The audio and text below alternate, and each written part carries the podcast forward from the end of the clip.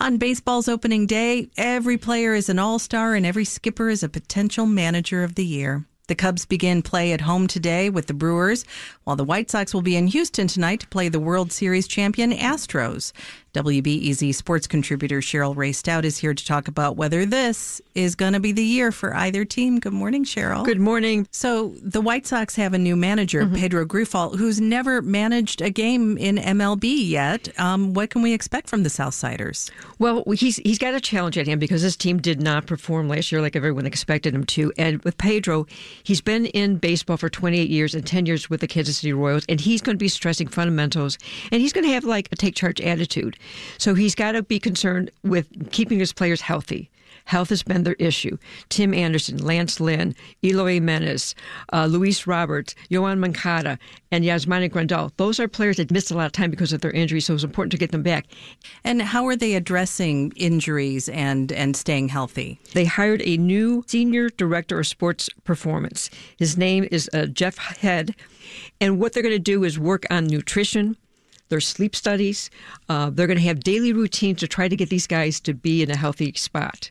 And Yasmani Grandal, on his own, the, the, White Sox catcher, who also was out a lot last year, mm. he went to the Blackhawks trainer, the strength and conditioning coach, Paul Goodman. Why is that? He's a catcher. And what do you think ah. needs a lot of help like that in hockey? Your goaltender. Oh, right, right, right. Right. Because you're always crouching and stretching and, yes. and oh, Man, okay. Yeah. These are all parts of this team that have to be able to play more than 79, 90 games. Going on to the Cubs, they've held on to manager David Ross this year. They've signed an all star shortstop, Dansby Swanson. They've moved Nico Hoerner back to second base. What could we expect on the north side? By signing a Swanson, by moving Nico Hoerner from shortstop to second, they really solidified that infield.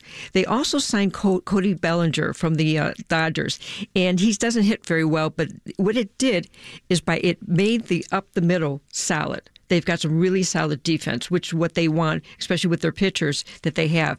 Behind the plate, you don't have Willson Contreras anymore. So you do have Yan Gomes and you do have uh, Tucker Barnhart, who are solid defensive players. Now, the, the, sad part is uh, Seiya Suzuki won't be in right field at first because he's got an injury. But Trey Mancini, he's probably going to play out there.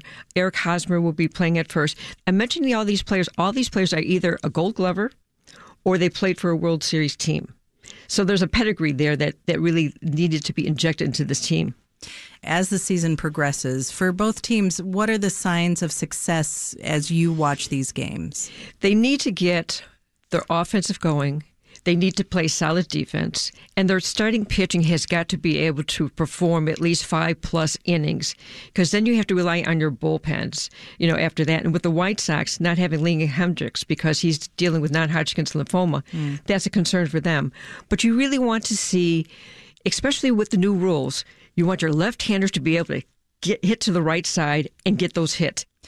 Um, you referred to rules changes every offseason. MLB, you know, kind of futzes with the rules book. What should we be looking for? Faster games. In spring training, they went down to two hours and 30 minutes. That's a big deal. Pitchers have 15 seconds to throw a pitch. They have 20 seconds if there's a runner on base. The batter has to ha- be able to get there ready to hit with eight seconds left. It moves the game along.